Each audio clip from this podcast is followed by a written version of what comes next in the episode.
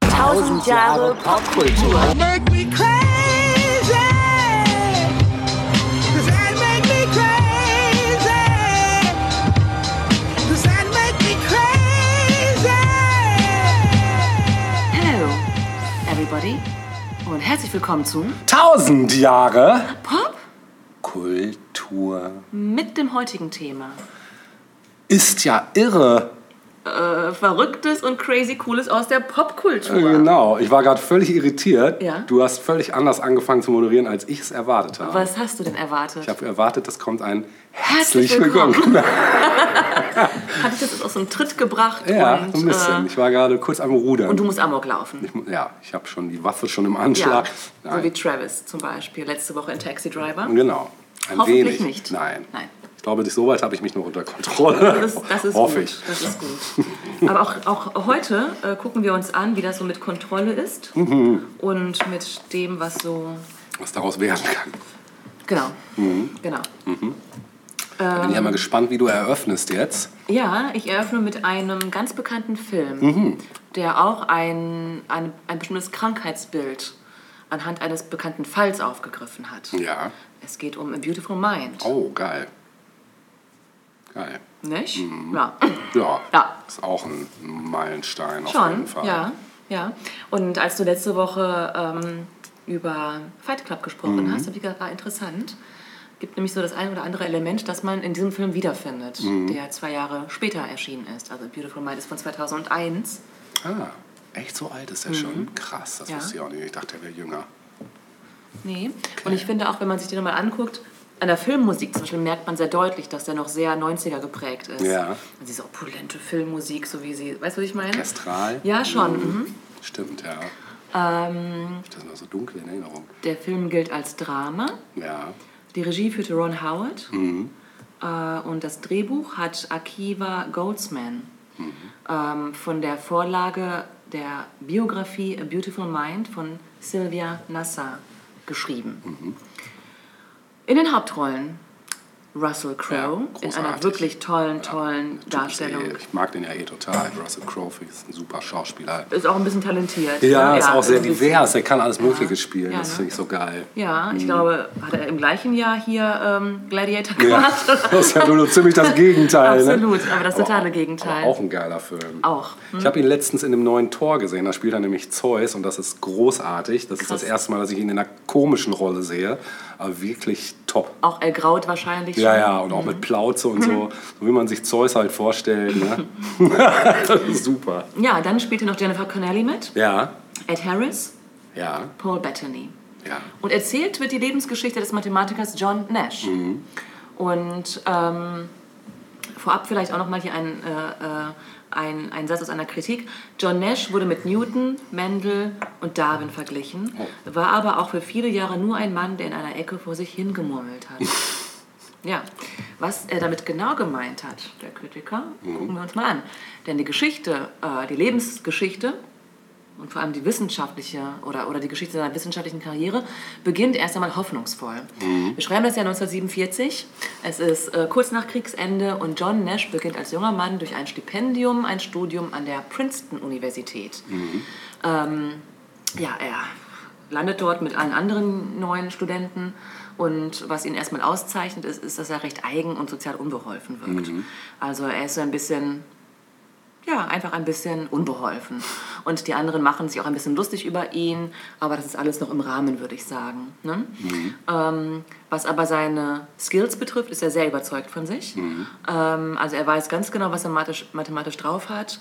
Und ähm, das ist auch so, er ist mit einem Ziel dahin gekommen an die Uni, irgendwann möglichst ein eigenes Problem genau zu sezieren und als Paper zu veröffentlichen und so weiter. Ja, er freundet sich dann dort mit den Studenten Saul, Ainsley und Bender an und hat einen Mitbewohner, Charles Herman, der, äh, stud äh, der studiert Literatur und ist ähm, gerade auch in der Anfangszeit sehr wichtig für ihn, so, weil er ihn auch so ein bisschen aus seinem Trott rausbringt. Und ähm, ja, ähm, wie gesagt, Nash ist also auf der Suche nach einem Thema, das er wissenschaftlich bearbeiten kann. Und als er abends in der Bar mit diesen Freunden eben sitzt, kommt ihm eine Idee, die zu seiner Annahme führt. Nämlich, sagt nicht Adam Smith mit seiner Annahme jeder für sich selbst hat recht, sondern äh, seine eigene Annahme, die er da gerade in dieser Bar irgendwie für sich vorformuliert, dass nämlich nur ein gemeinsamer Ansatz Erfolgschancen erhöht. Und er bearbeitet diese Annahme in einem Artikel und das wird veröffentlicht. Ähm, zu Beginn bemüht er sich, aber so richtig von seinen Professoren Anerkennung erhält, erhält er nicht, aber es spornt ihn an. Ne? Und dann schreibt er eben dieses Paper, diesen Artikel und es wird sehr gelobt und er bekommt als Belohnung eine Forschungsmöglichkeit am renommierten MIT, Massachusetts Institute of Technology in Cambridge. Und ähm, dort wechselt er hin und darf auch zwei Mitarbeiter mitnehmen und bestimmen. Das sind seine Freunde Saul und Bender. Und dann ist er dort und ähm, fängt dort auch an zu lehren. Man merkt, das fällt ihm nicht so leicht. Ne? Also er schafft es nicht so richtig, eine, so eine soziale Verbindung zu seinen Studierenden aufzugreifen. Ähm, aber trotzdem, ich meine, wir alle kennen so einen Lehrer oder so eine Lehrerin, die so ein bisschen, na, anders vielleicht war. Ne? Ja. Nichtsdestotrotz waren das ja trotzdem helle Köpfe. Ja, klar. Ne? Genau, und das galt auch für ihn. Kellerhüpf. 1953, also wir befinden uns mitten im Kalten Krieg, wird er ins Pentagon eingeladen, um verschlüsselte, verschlüsselte Feindescodes zu studieren. Und ähm, man sieht halt, wie er da hinkommt und ähm, wirft so einen Blick auf diese Codes und aus seiner Sicht wird irgendwie deutlich, wie er nur so einen Blick drauf werf, wer- werfen muss und schon äh, entziffern sich da die verschiedensten Geschichten vor seinem geistigen Auge und er schafft also diese, äh, die, die Lösung dieser Aufgabe, ohne auch wirklich irgendwas mitschreiben zu müssen oder so. Ne? Also alle sind ähm, schwer begeistert von ihm. Gut, und eines Tages ähm, ja, führt das dann so weit, dass er, also es scheint Folgen zu haben, seinen Besuch im Pentagon, denn er wird von einem Mitarbeiter des Verteidigungsministeriums angesprochen. Der Mann heißt William Parcher, so ein ganz, wie man sich das halt so vorstellt, ne? Äh, so ein Typ mit Hut und äh, langem dunklen Mantel. Er sagt, hier Junge, ähm, ich äh, habe gehört, du bist ganz gut und wir haben hier einen geheimen Auftrag im Namen der Regierung. Und äh, du wirst von jetzt an äh, die Tageszeitungen sichten nach sowjetischen Codes und diese entschlüsseln.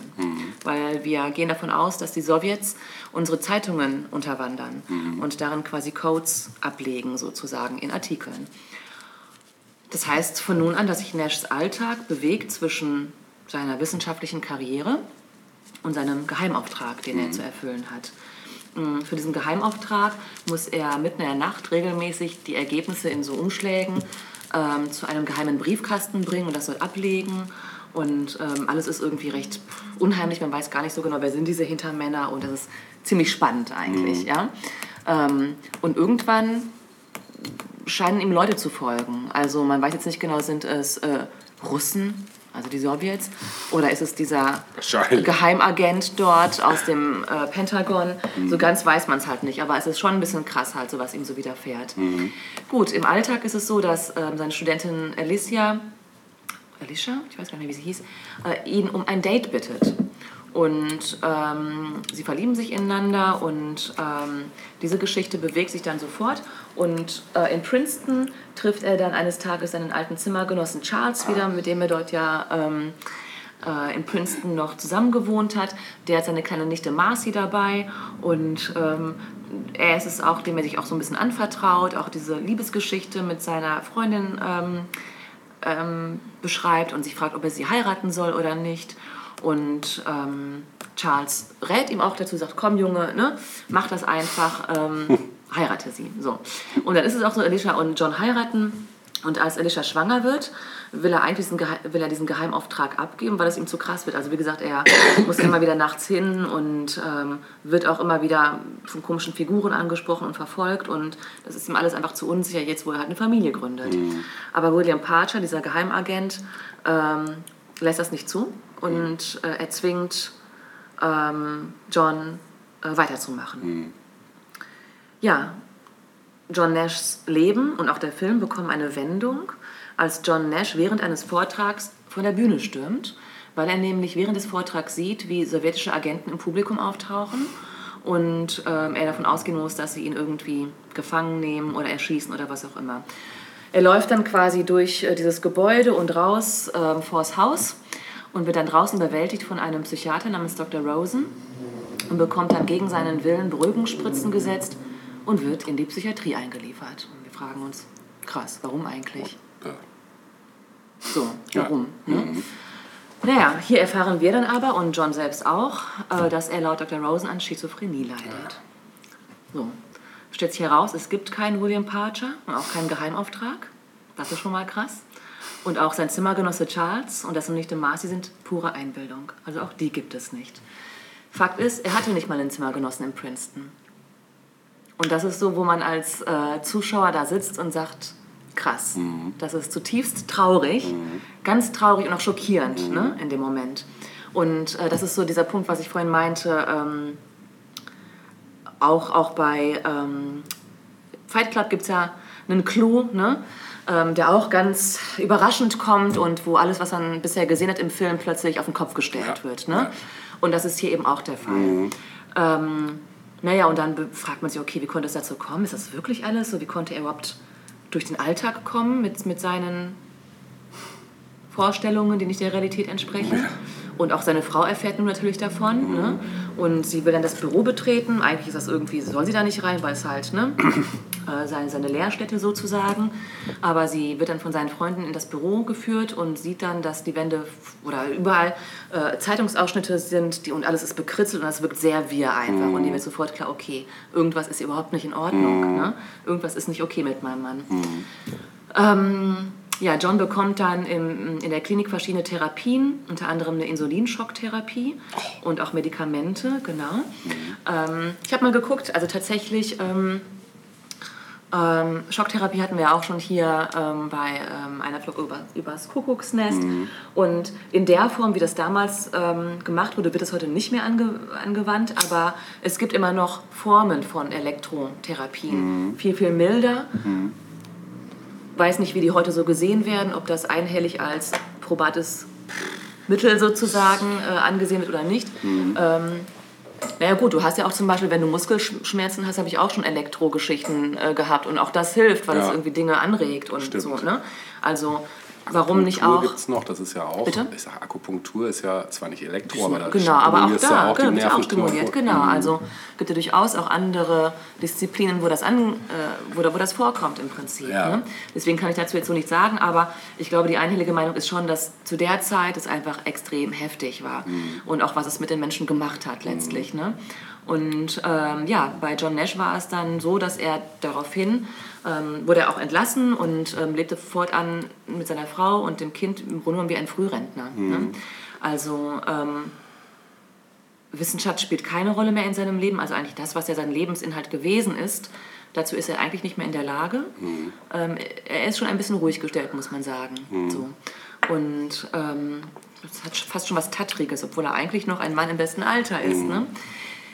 Ja, und eines Tages aber mh, sehen wir, dass er aufhört, seine Medikamente einzunehmen. Und hier mache ich mal einen Stopp, weil der Film geht ja auch noch weiter. Und wozu das führt, falls er seine Medikamente nicht mehr einnimmt, das kann man sich dann nochmal in Ruhe angucken, wenn man den ganzen Film sieht. Ne? Ähm, ja, ich fand, habe den Film jetzt nochmal gesehen äh, in der Vorbereitung. Es hat mich, ich wusste natürlich, ich, ich, ich kannte den Film schon vorher und ähm, wusste natürlich, ähm, wie der Film aufgebaut ist und dass man zuerst eben in dem Glauben gelassen wird, dass er wirklich da diesen Geheimauftrag hat und so. Und als dann die Auflösung kommt, ähm, ist man einfach schockiert. Ne? Ist man schockiert und fühlt unglaublich mit. Also das ist äh, ganz toll gemacht, finde ich auch an diesem. Film. Überhaupt ist man sehr nah an ihm dran, finde ich. Ne? Ähm, es ist nie irgendwie eine Situation, wo man das Gefühl hat, er wird irgendwie vorgeführt oder so, finde Ja. ich. Also alles wird sehr menschlich und, und nah irgendwie dargestellt. Ne? Ähm, der Film schafft ganz klar Verständnis für den Betroffenen selbst, aber auch für die Familie und ihren Umgang damit. Ähm, zeigt aber auch, auch im Verlauf, auch nachdem quasi das, also auch im weiteren Verlauf des Filmes, äh, wie man mit so einer Diagnose vielleicht auch leben kann. Ne?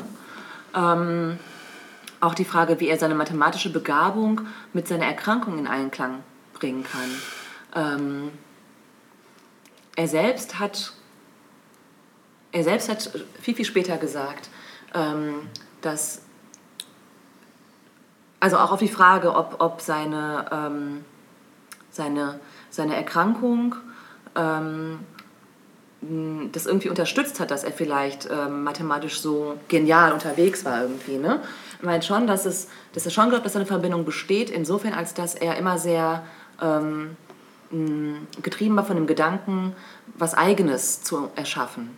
Also, ne, also er kam nach Princeton mit diesem Ziel, ich möchte was Neues bringen. So, ich will nicht einfach nur nacherzählen, sondern ich möchte was Neues für die Wissenschaft bringen.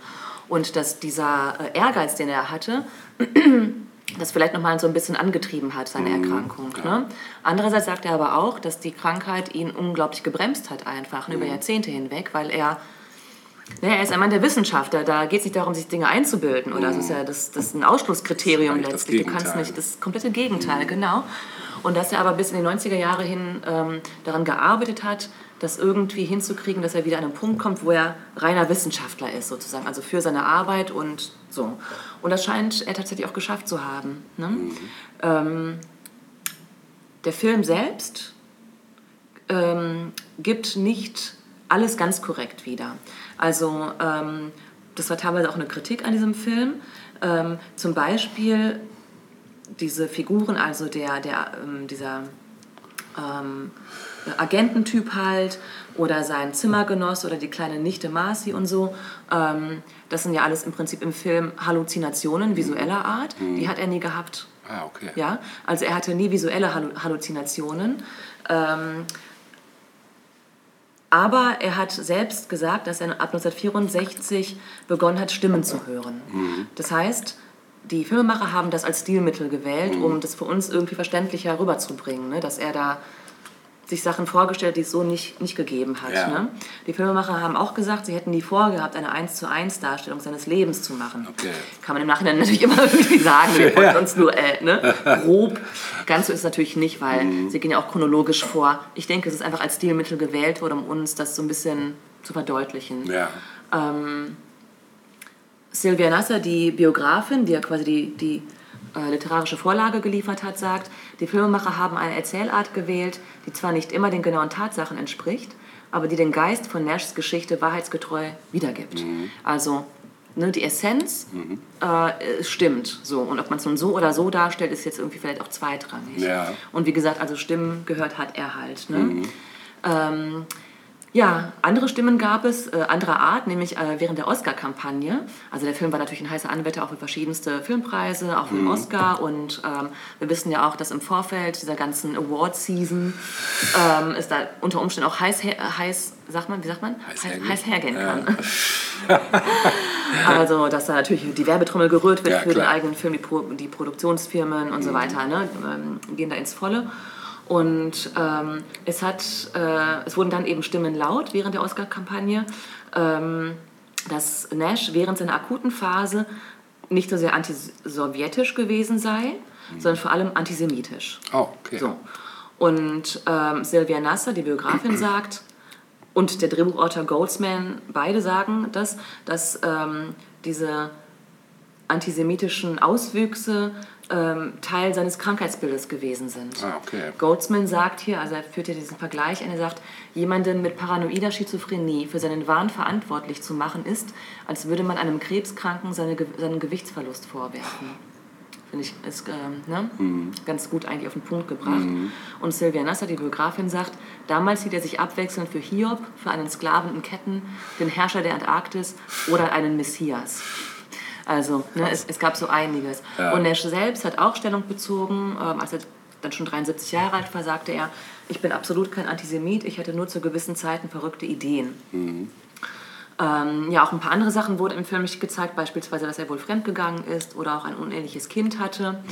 Ähm, auch da sagt wiederum der Drehbuchautor, vieles wurde aus seinem Leben nicht im Film verarbeitet, auch nicht Nashs Kindheit und viele andere Dinge ebenfalls nicht. Der Fokus sollte das Leiden durch die Erkrankung sein. Und ähm, naja, es gab dann im Rahmen dieser Sch ähm, Schmierkampagne, Schmierkampagne? Schmierenkampagne. Schmierenkampagne, Schmierigen Kampagne. Schmierenkampagne, dann wurde auch relativ schnell klar, aus welcher Ecke das kam, nämlich ähm, offenbar haben diese Vorwürfe wohl, oder wurden diese Vorwürfe durch Miramax, also ähm, Ah, okay. Filmstudio Miramax Ja, gestreut. Okay. Ja. Ja, der Film hat dann aber unglaublich viele Preise abgeräumt. Äh, unter anderem gab es einen Oscar für Film, Regie, Drehbuch und Jennifer Connelly als beste Nebendarstellerin. Ja.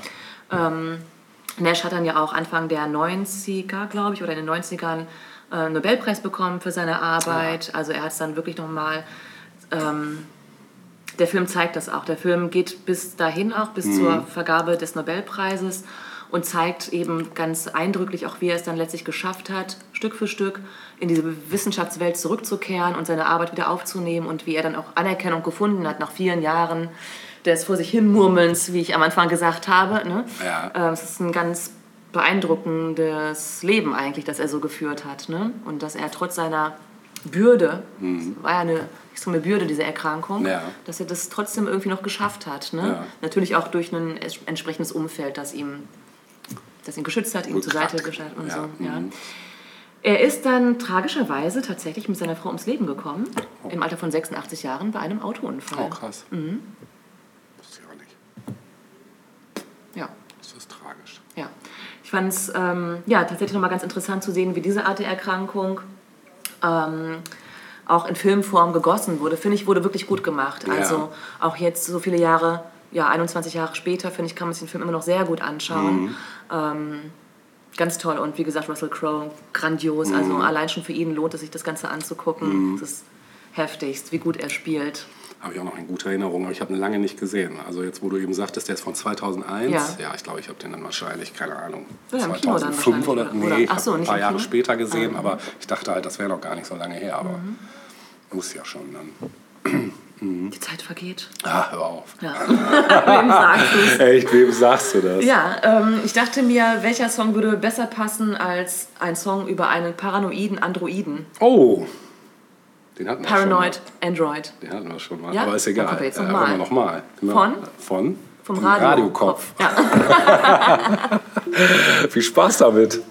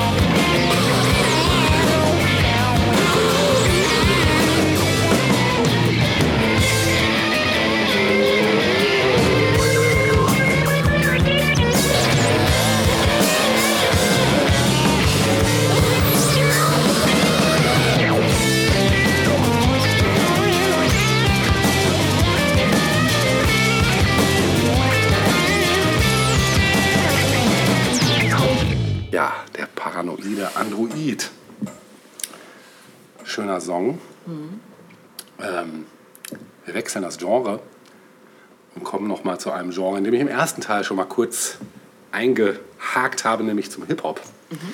Und komme zu einem weiteren Protagonisten, der ja, am Rande des alltäglichen Wahnsinns rangiert, ähm, mit dem lustigen Namen Homeboy Sandman. Schon mal gehört? Nein. Ze seines Zeichens eigentlich heißt er Angel del Villar, geboren im September 1980, besser bekannt unter seinem Künstlernamen Homeboy Sandman, ist ein US-amerikanischer Rapper aus Queens, New York und nahm seine erste EP Nourishment auf und veröffentlichte, äh, veröffentlichte sie im März 2007. Und ähm, ja, das Debütalbum äh, namens Nourishment Second Helpings wurde im August 2007 veröffentlicht. Und anfangs 2008 wurde die Arbeit von Homeboy Sandman in den äh, Underground-Radioprogrammen Squeeze Radio Show und Halftime Radio Programm auf äh, WNYU 89.1 FM in New York gezeigt. Ja, im Juni 2008 wurde er in der Kolumne Unsigned Hype des Source Magazine vorgestellt. Und sein zweites Album, Actual Factual Pterodactyl, wurde bei seiner Veröffentlichung im August 2008 gefeiert. Das Album er- erhielt einen Eintrag in der XXL-Kolumne Chairman's Choice, in der Homeboy Sandmans scharfe Texte und sein unwiderstehlicher, melanchol äh, melodischer Fluss gelobt wurden, die zusammen ein elastisches Instrument bilden, das nur wenige MCs können. Actual Factual Pterodactyl erhielt Kritikerlob in einer Vielzahl anderer Print- und Online-Publikationen, darunter auch das Blender Magazin, Beyond Race Magazine, okplayer.com und msn.com. Ja, Ende 2008 wurde Homeboy Sandman dann von der New York Press zum Best Hip-Hop Act in New York City 2008 gekürt. Und kürzlich wurde seine Musik auf New York Citys Power äh, FM und Hot FM, dem Nummer 1 Hip-Hop- und RB-Radiosender der Stadt, sowie auf Spitkicker Radio, DJ Premiers Live from Headquarters, äh, ausgestrahlt. Genau, zusätzlich zu seinen Studioveröffentlichungen hat Homer Sandman Aufmerksamkeit für seine Live-Auftritte dann erregt. Vom äh, Januar äh, 2008 bis August 2009 fungierte Homeboy Sandman als Moderator von All That Hip Hop, Poetry and Jazz im New Yorkan Poets Café, der am längsten laufenden Open Mic Session in New York City.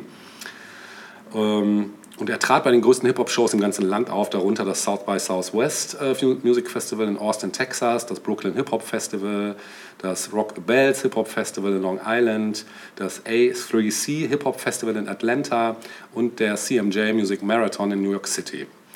Ja, der hat bei seinen Love-Shows Video-Interviews mit anderen Darstellern aufgezeichnet, die in seinem YouTube-Videoserie Homeboy Sandman präsentiert, live from... Punkt, Punkt, Punkt.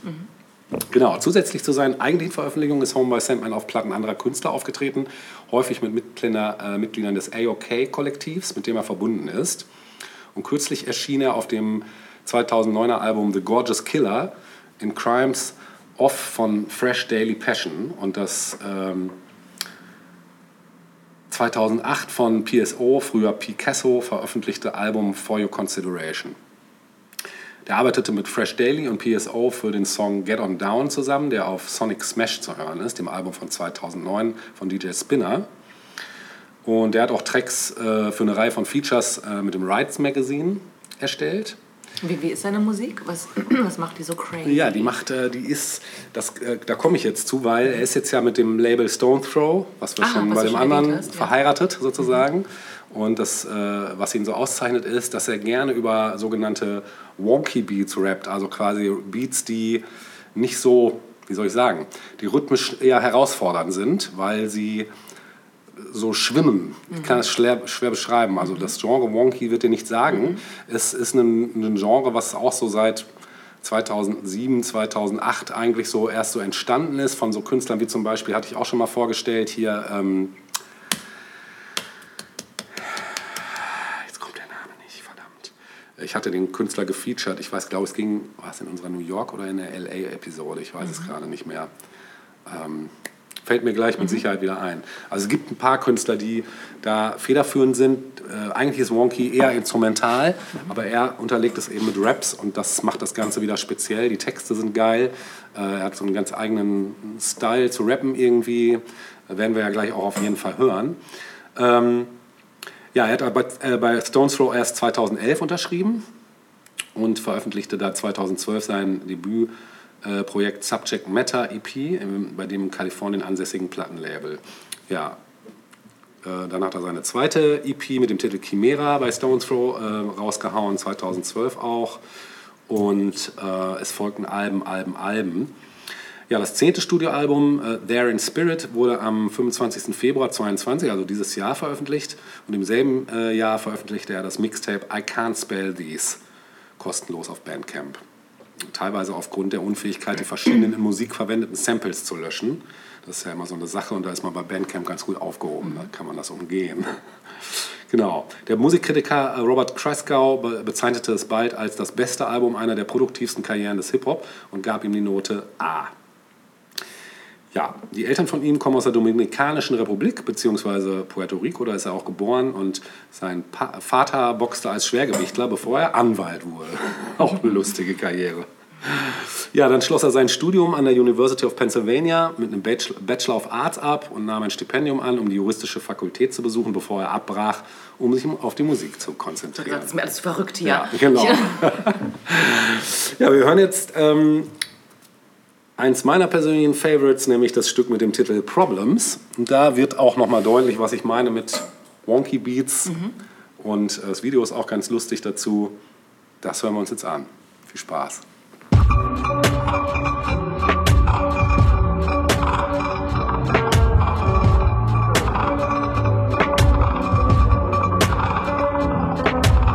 Problems. Problems.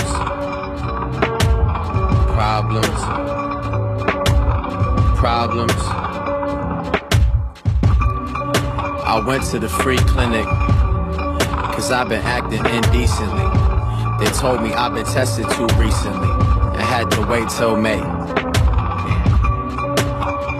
That's a month away. My favorite girl is scared of everything. Yo, I swear to everything. But yet I met another girl on the way to go see her and brought her a Brazil on Canal Street. It was the same girl from the joint I did with El Orange. True story.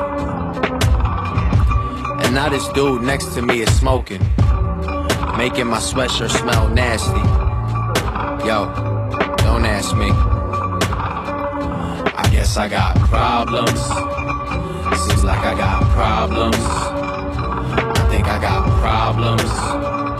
Looks like I got problems.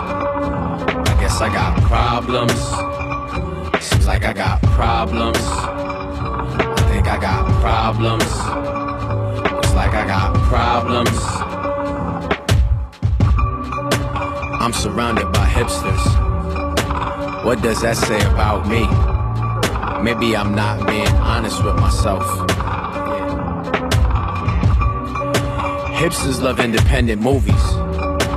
Shit, I love independent movies. Actually, I just like independent movies. So I think I'm cool there. I wanna be done with this, but I gotta rhyme at least some of this. Other genres, you don't even really have to rhyme. Can't even understand what cats be saying half the time. Kurt Cobain, you couldn't understand shit. Shit was hot though, I ain't trying this. Too late, y'all already pissed. I guess I got problems. Seems like I got problems. I think I got problems. Looks like I got problems. I guess I got problems. Seems like I got problems. I think I got problems. Looks like I got problems. What to do? Plain to see. I don't know where to go. Pray for me. Who to call? Where to go? That's some shit, I'll admit. I don't know. I don't know when to shave. I don't know what to eat. I don't know who to love. I don't know who to be. I don't know how to be.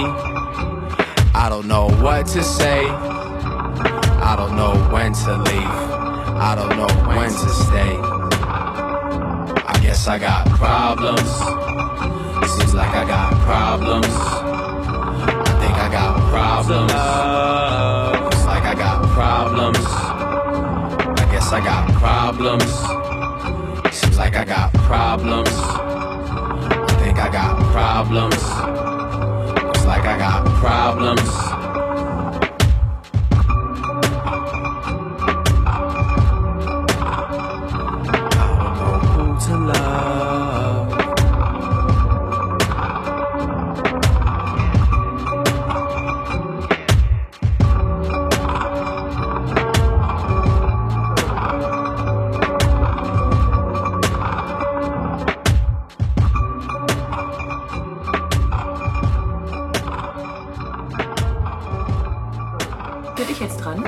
Ist richtig. Ja. Das ist Toll. richtig. Nachdem wir Probleme erörtert Ja, haben. genau. Sehr cooles Stück. Ja, Sehr guter Text. ja. Sympathischer Mann. Ja. Ja, ich ähm, habe mich in meiner Recherche natürlich auch gefragt, wie ähm, überhaupt ähm, das Thema psychische Erkrankungen früher in Filmen aufgegriffen wurde. Und ähm, im ersten Teil hatten wir ja das schon ein bisschen, dass es gerne im Horrorgenre verwurstet wird, so als Schockeffekt, ne? als Gruselkomponente. Aber es gab auch schon frühe Filme, die das Ganze ein bisschen ernsthafter aufgegriffen haben. Ein bisschen empathischer vielleicht auch. Ne? Ähm, und einer dieser Filme ist aus dem Jahre 57, Oh. der Film The Three Faces of Eve. Oh, kenn Deutsch, ich nicht. Eva mit den drei Gesichtern. Sagt mir nichts, aber Klingt es doch ein klingt gut. Horror, oder? Ja, schon. Ja. Ich stelle mir gerade so eine vor, die so drei Gesichter Ja, genau. Das Filmplakat sieht auch so aus, Ah, tatsächlich. krass. Ja. Ähm, Regie und Drehbuch stammen von einem Typen mit einem Vornamen, den ich in meinem Leben vorher noch nie gehört habe. Ich glaube, dass man den folgendermaßen ausspricht. Nunnally, Nunelli Okay. Johnson. Never, never heard that. Nee. Habe ich auch gefragt, hat er einen Spitznamen? Nanny, Nanny. Nanny, Nanny. ja. Und wie bei einigen Filmen, die wir letzte Woche und äh, heute vorgestellt haben, liegt auf diesem Film eine Buchvorlage zugrunde. Mit dem gleichen Titel, The Three Faces of Eve. Doppelpunkt, A Case of Multiple Personality. Die Tada. Ja. Du, du, du, dum, dum, dum, blum, blum. Ja, und dieses Buch haben geschrieben, ist klar. Hilfe. Ich will hier raus.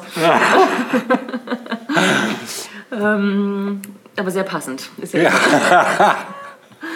Äh, Das Buch wurde geschrieben von zwei Psychiatern, die eben jene Eve behandelt haben. Ähm, in der Hauptrolle haben wir Joan Woodward, Ja. äh, Lee Jacob und David Wayne. Und ja, der Film basiert eben auf einer wahren Geschichte, nämlich der Geschichte von äh, Chris Costner Sizemore. Äh, Chris ist in diesem Fall ein Frauenname. Ähm, und die Frau litt unter einer dissoziativen Identitätsstörung, also das, was sie früher als multiple Persönlichkeit bezeichnet haben. Ähm, ihre Identität wurde 1977 gelüftet. Ich dachte gerade gelöscht. Oh Gott. Das ist jetzt, äh, ja. ja, ähm, ja, jedenfalls äh, basiert äh, diese, der Film und das Buch basieren, basieren eben auf ihrer Lebensgeschichte, auf ihrer Krankheitsgeschichte sozusagen. Und das Interessante an diesem Film ist, dass es kein klassisches Drama ist, wie man es heute drehen würde. Vielleicht auch nicht, wie man es damals gedreht hätte. Stattdessen ist es eine Mischung aus Doku und Spielfilm irgendwie. Also ähm, der Film wird eingeleitet durch einen Sprecher, und zwar durch Alistair, äh, Alistair. Cook. Nee, Cook. Das wäre das ja noch, ja. Der, der hätte das Ganze auf die. Spitze getrieben. Genau. nee, äh, ein Journalist namens Alistair Cook. Ähm, und der erklärt erstmal relativ umfangreich am Anfang, dass nun eine Geschichte folgt, die auf einem wahren Fall beruht. Das geht, glaube ich, so zehn Minuten, in denen er das erstmal so darlegt und sagt hier und so. Und ähm, die Dialoge, die wir gleich sehen werden, zwischen Patientin und ihren Ärzten, sind in tatsächlichen Niederschriften entnommen und so. Okay. Also das ähm, stellt er erstmal von Beginn an klar. Und ja, dann beginnt die Story. Es ist das Jahr 51, 1951 und Eve White ist eine schüchterne und bescheidene Frau. Sie ist verheiratet mit Ralph und sie haben eine gemeinsame Tochter namens Bonnie. Nun ist es so, dass Eve White unter, Leide, äh, unter starken Kopfschmerzen leidet und gelegentliche Blackouts hat. So ganz erklären kann sie sich das nicht. Ja, genau. Eines Tages kommt ihr Ehemann nach Hause und auf dem Bett liegen neue, teure Abendkleider. Nun, wenn man Eve White vorher gesehen hat, denkt man sich, das passt überhaupt nicht zu ihr. Und so ähm, Schuhe, die so mit Kristallen verziert sind und so. Und Eve sagt, ähm, dass sie angenommen hat, dass er sie für sie gekauft hat. Er sagt aber, nee, die habe ich nicht für dich gekauft. Also, und überhaupt, das ist hier eine Quittung von über 200 Dollar. Das ist viel zu teuer. Was, was fällt dir ein? Und sie sagt, ich habe das nicht gekauft. Dann nimmt er das Telefon zur Hand und ruft das Geschäft an, wo sie das gekauft hat. Und dort sagt man ihm, doch, doch, Eve war hier und hat diese Kleider gekauft. Naja, komisch, denkt man sich. Denken sich alle erstmal. Ne? Also, ähm, schließlich sucht sie, weil sie eben diese Kopfschmerzen und Blackouts hat und weil da eben so Sachen passieren, die sie sich nicht erklären kann, äh, den Psychiater Dr. Luther auf. Und während eines Gesprächs ähm, senkt sie den Kopf, also hat plötzlich ganz starke Kopfschmerzen, senkt den Kopf so, schaut dann auf und es taucht eine neue Persönlichkeit auf. Krass. Ja, und zwar die wilde, spaßliebende Eve Black. Und Eve Black verneint, verheiratet zu sein und eine Tochter zu haben. Eve Black weiß aber alles über Eve White, aber umgekehrt nicht. Krass. Ja. Und ähm, okay, zu Hause kommt es dann, also sie ist dann wieder zu Hause und dieser Psychiater findet das erstmal höchst interessant natürlich, ne? Dieses Krankheitsbild, das ihm so bisher noch nicht so richtig unter die Augen gekommen ist. Und ähm, zu Hause dann aber kommt es nach einem erneuten Blackout von Eve dazu, dass sie ähm, als Eve Black äh, ihre Tochter mh, stranguliert. Also sehr heftig. Ähm, der Ehemann kann gerade noch so dazwischen springen. Heftig. Und sie kommt dann letztlich als Eve White, also als diese Hausfrau, ins Krankenhaus zur Beobachtung. Und da kommt dann noch ein zweiter Arzt dazu und beide finden das höchst interessant, ne, weil sie so einen von solchen Fällen schon gehört haben, aber das nie live äh, gesehen haben. Und ähm, nach ihrer Entlassung ähm, zieht Ralph, ihr Ehemann, wegen eines neuen Jobs erstmal in eine andere Stadt. Äh, die Tochter Bonnie kommt zu den Großeltern und Eve White bleibt erstmal im Ort in einer Pension. Und da wechselt sie quasi zwischen ihren beiden Identitäten. Also sie ist teilweise Eve White, diese Hausfrau, und ähm, dann aber auch wieder Eve Black. Und als Eve Black verbringt sie die Nächte in Clubs und Bars und tanzt mit anderen Männern und hat ja ein dolles Leben. So, ne? Also ein ganz anderes Leben, vor allem als, äh, als Eve White. Ja. Ähm, als Ralph zurückkommt. To break free. Irgendwie so, ne? Ja, ja, ja, sehr so. ja, das Interessante ist eben auch, dass Eve White nichts weiß von, diesen anderen Identität, von dieser anderen Identität, aber Eve Black alles weiß Ja, das und es total ähm, ablehnt Sass. und sagt, Hä? Sass. Sass, genau. Richtig. ähm, ja, als Ralph zurückkommt ähm, von seinem beruflichen Auswärtsaufenthalt, Mhm. wirft er ihr vor, zu simulieren. Also er kann das überhaupt nicht, er versteht es nicht und sagt, sie simuliert. Ähm, aber dann wird sie vor seinen Augen zu Eve Black und von da an glaubt er ihr, weil das doch sehr ähm, überzeugend ist. Also so wie Hulk quasi wird er Ein vor ihm zu schon, ein Hulk. bisschen schon, ja. Er findet dann aber heraus, dass sie mit anderen Männern flirtet. Mhm. Also das ist schon so, ne? sie ist halt Eve Black und unverheiratet, ne, wenn Ja. sie unterwegs ist. Aber Äh, nur es gibt- flirten. Oder auch, läuft auch mehr. Das wird nicht so, ich meine, der Film ist von 1957, so richtig Ja, wird das halt okay. nicht deutlich. Okay. Kann sein, kann auch nicht sein. Ne? Nicht in der Fantasie des Betrachters. Genau, genau. Nun, jedenfalls äh, reagiert er extrem, extrem und ähm, schlägt sie dann auch ins Gesicht und es kommt dann im Verlauf ähm, kurz danach zur Scheidung. So. Ähm, sie verliebt sich im Verlauf äh, des Films neu. Da wird jetzt nicht so ein großer Fokus drauf gelegt, aber sie heiratet wieder und ähm, so. Ähm, gleichzeitig geht ihre Krankheitsgeschichte weiter. Und Dr. Luther, der sich wirklich sehr bemüht, ähm, ihr da irgendwie zu helfen und auf den Grund äh, zu stoßen, der das Ganze auslöst. Ähm, und er glaubt irgendwann, dass weder Eve White noch Eve Black komplette und angemessene Identitäten für sie sind. Also Eve White ist viel zu mh, repressed. Was heißt Ja. das? Unterdrückt. Unterdrückt, Ja. ja. in ihrer Art, Ja. während Eve Black das komplette Ge und, und übertrieben Ja. einfach reagiert und beides nicht so richtig stimmig scheint für diese Person. Mhm. Weil es over, over und unterzeichnet ist. Genau, genau so, Mhm. ja. Und dann ähm, wendet er Hypnose an Mhm. und unter Hypnose taucht dann eine dritte Identität auf. Und ähm, die hat zuerst gar keinen Namen. Also man sieht dann, wie sie dann quasi aus der Psycho Psychose, Psychose, aus der Hypnose erwacht. Aus der Psychose, aber. Psychose, Hypnose, so alles das Gleiche. und ja, also wie sie dann aus der Hypnose erwacht und ähm, da halt sitzt als relativ entspannte Frau so. Und dann sagt sie, ja, wo bin ich denn hier? Und ähm, dann sagt er, da und da. Ja, wer sind Sie denn? Sie so, das weiß ich nicht. Ich weiß nicht, wie ich heiße. Und dann gibt sie sich aber selbst den Namen Jane. Und Jane als dritte Identität wirkt sehr stabil und ausgeglichen. Krass. Ja, also das, was wir als ausgeglichenen Charakter beschreiben würden. Und ähm, ja, Dr. Luther will auch herausfinden, natürlich, warum sie überhaupt an dieser Störung leidet. Und äh, unter Hypnose wird dann auch am Ende der Grund dafür deutlich. Den verrate ich jetzt. Äh, doch, ich verrate ihn einfach, weil ich glaube nicht, dass ihr den Film guckt. Also, ja, ich meine, wir haben jetzt hier so viele Sachen vorgeschlagen und dieser Film ist schon, ähm, muss man den gucken? Muss man nicht. Ne? Okay. Aber ich fand es halt interessant, wie, wie, der, wie der Film sich des Themas annimmt. Ja. Ne? Zu einer Zeit, als es überhaupt nicht üblich war, so ein Thema überhaupt irgendwie Ja, stimmt, ja. ähm, in Film umzusetzen. Also, es wird dann eben deutlich, dass sie als kleines Kind ähm, und das ist echt eine Horrorszene tatsächlich, auch wo einem dann klar wird, was da passiert. Als Kind ähm, sieht man, wie sie mal schreit, nein, ich will nicht, ich will nicht, Mami, bitte nicht, bitte nicht. Fragt sie, was passiert. Und dann schreit sie, nein, ich will sie nicht küssen, ich will sie nicht küssen. Und ist okay, was passiert, ja? Und dann siehst du halt, wie sie von ihrer Mutter getragen wird durch, eine, durch einen Raum im Zuhause der Familie und alle sind in schwarz gekleidet und es wird klar, da ist gerade eine Trauerfeierlichkeit am Start. Ach. Und da liegt ein offener Sarg mit der Großmutter drin. Es wird nicht explizit gezeigt, aber sie wird quasi gezwungen, diese tote Großmutter zu küssen.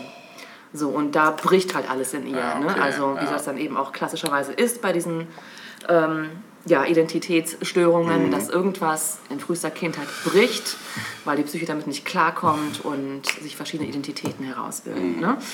Und das ist ein, ein Horrorelement, muss man echt sagen, so, ne? weil du damit überhaupt, halt, überhaupt nicht rechnest Ja. irgendwie. Ne? Und so endet dieser Film halt auch. So. Ähm, kurz zur, Darsteller, zur, Dar zur darstellerischen Leistung. Mhm. Joan Woodward ähm, hat einen Oscar für ihre Rolle bekommen, absolut zu Recht. Also Ja. wie sie zwischen diesen drei Figuren hin und her springt, ist wirklich toll anzusehen. Ja. Ähm, also das macht, ja, macht sie ganz toll. Mhm. Heute, heute ist es nicht unüblich, so ein Thema überhaupt irgendwie in Film zu bringen Mhm. halt. Ne? Also das ist haben wir durchaus ja auch schon gesehen und Aber die in Serien ja verschiedenen schon. Serien, Ja. genau, genau. Aber wirklich damals war das einfach unüblich. Mhm. Ne? Und ähm,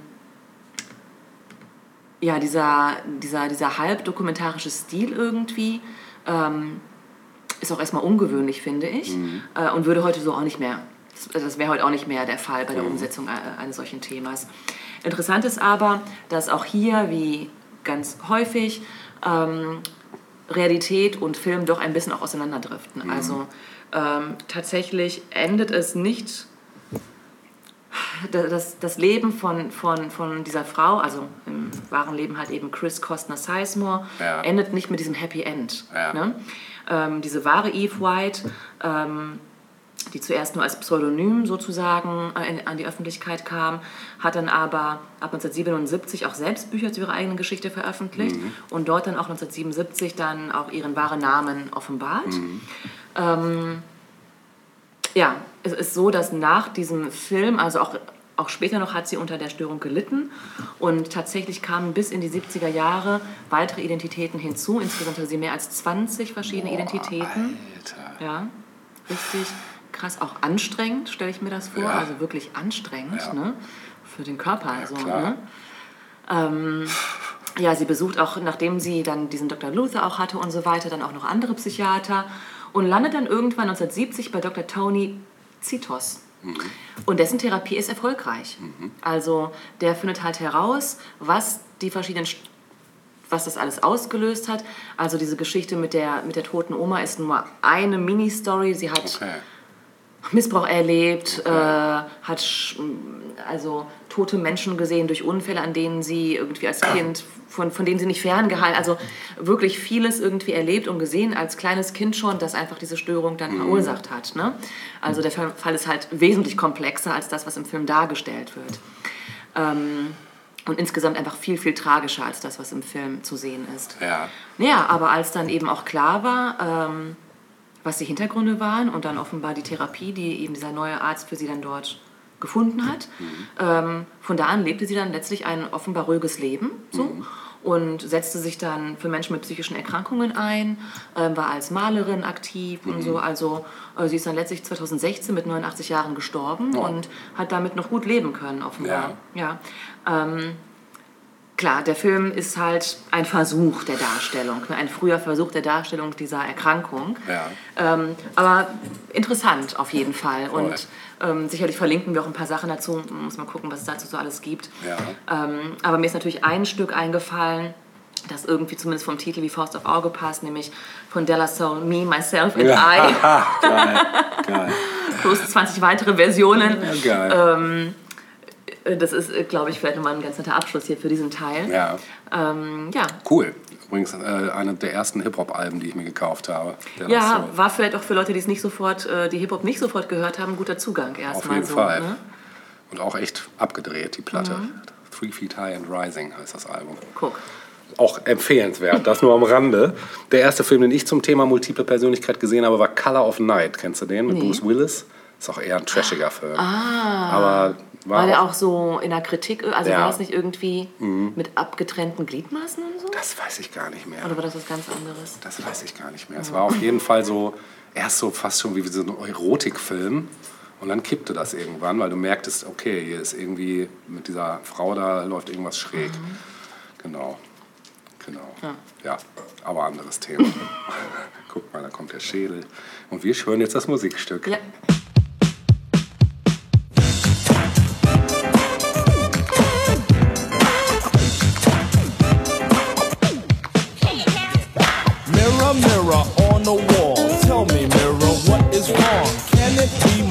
My daylight clothes or is it just my daylight song?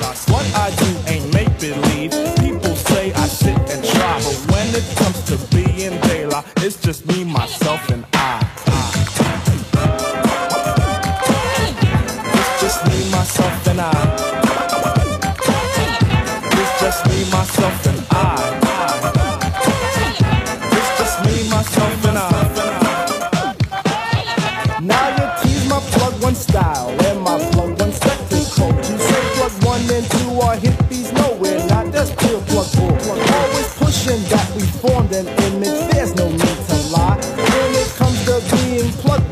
just me, myself, and I.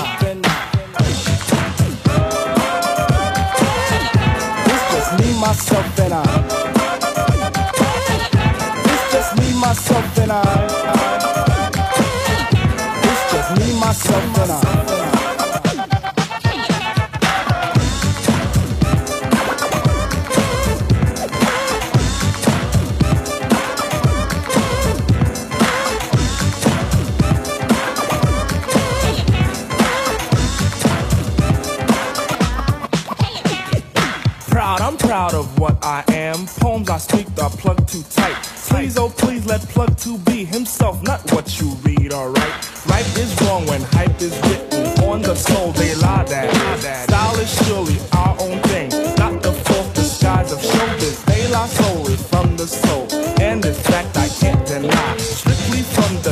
the Dan called Stucky, and from me, myself, and I.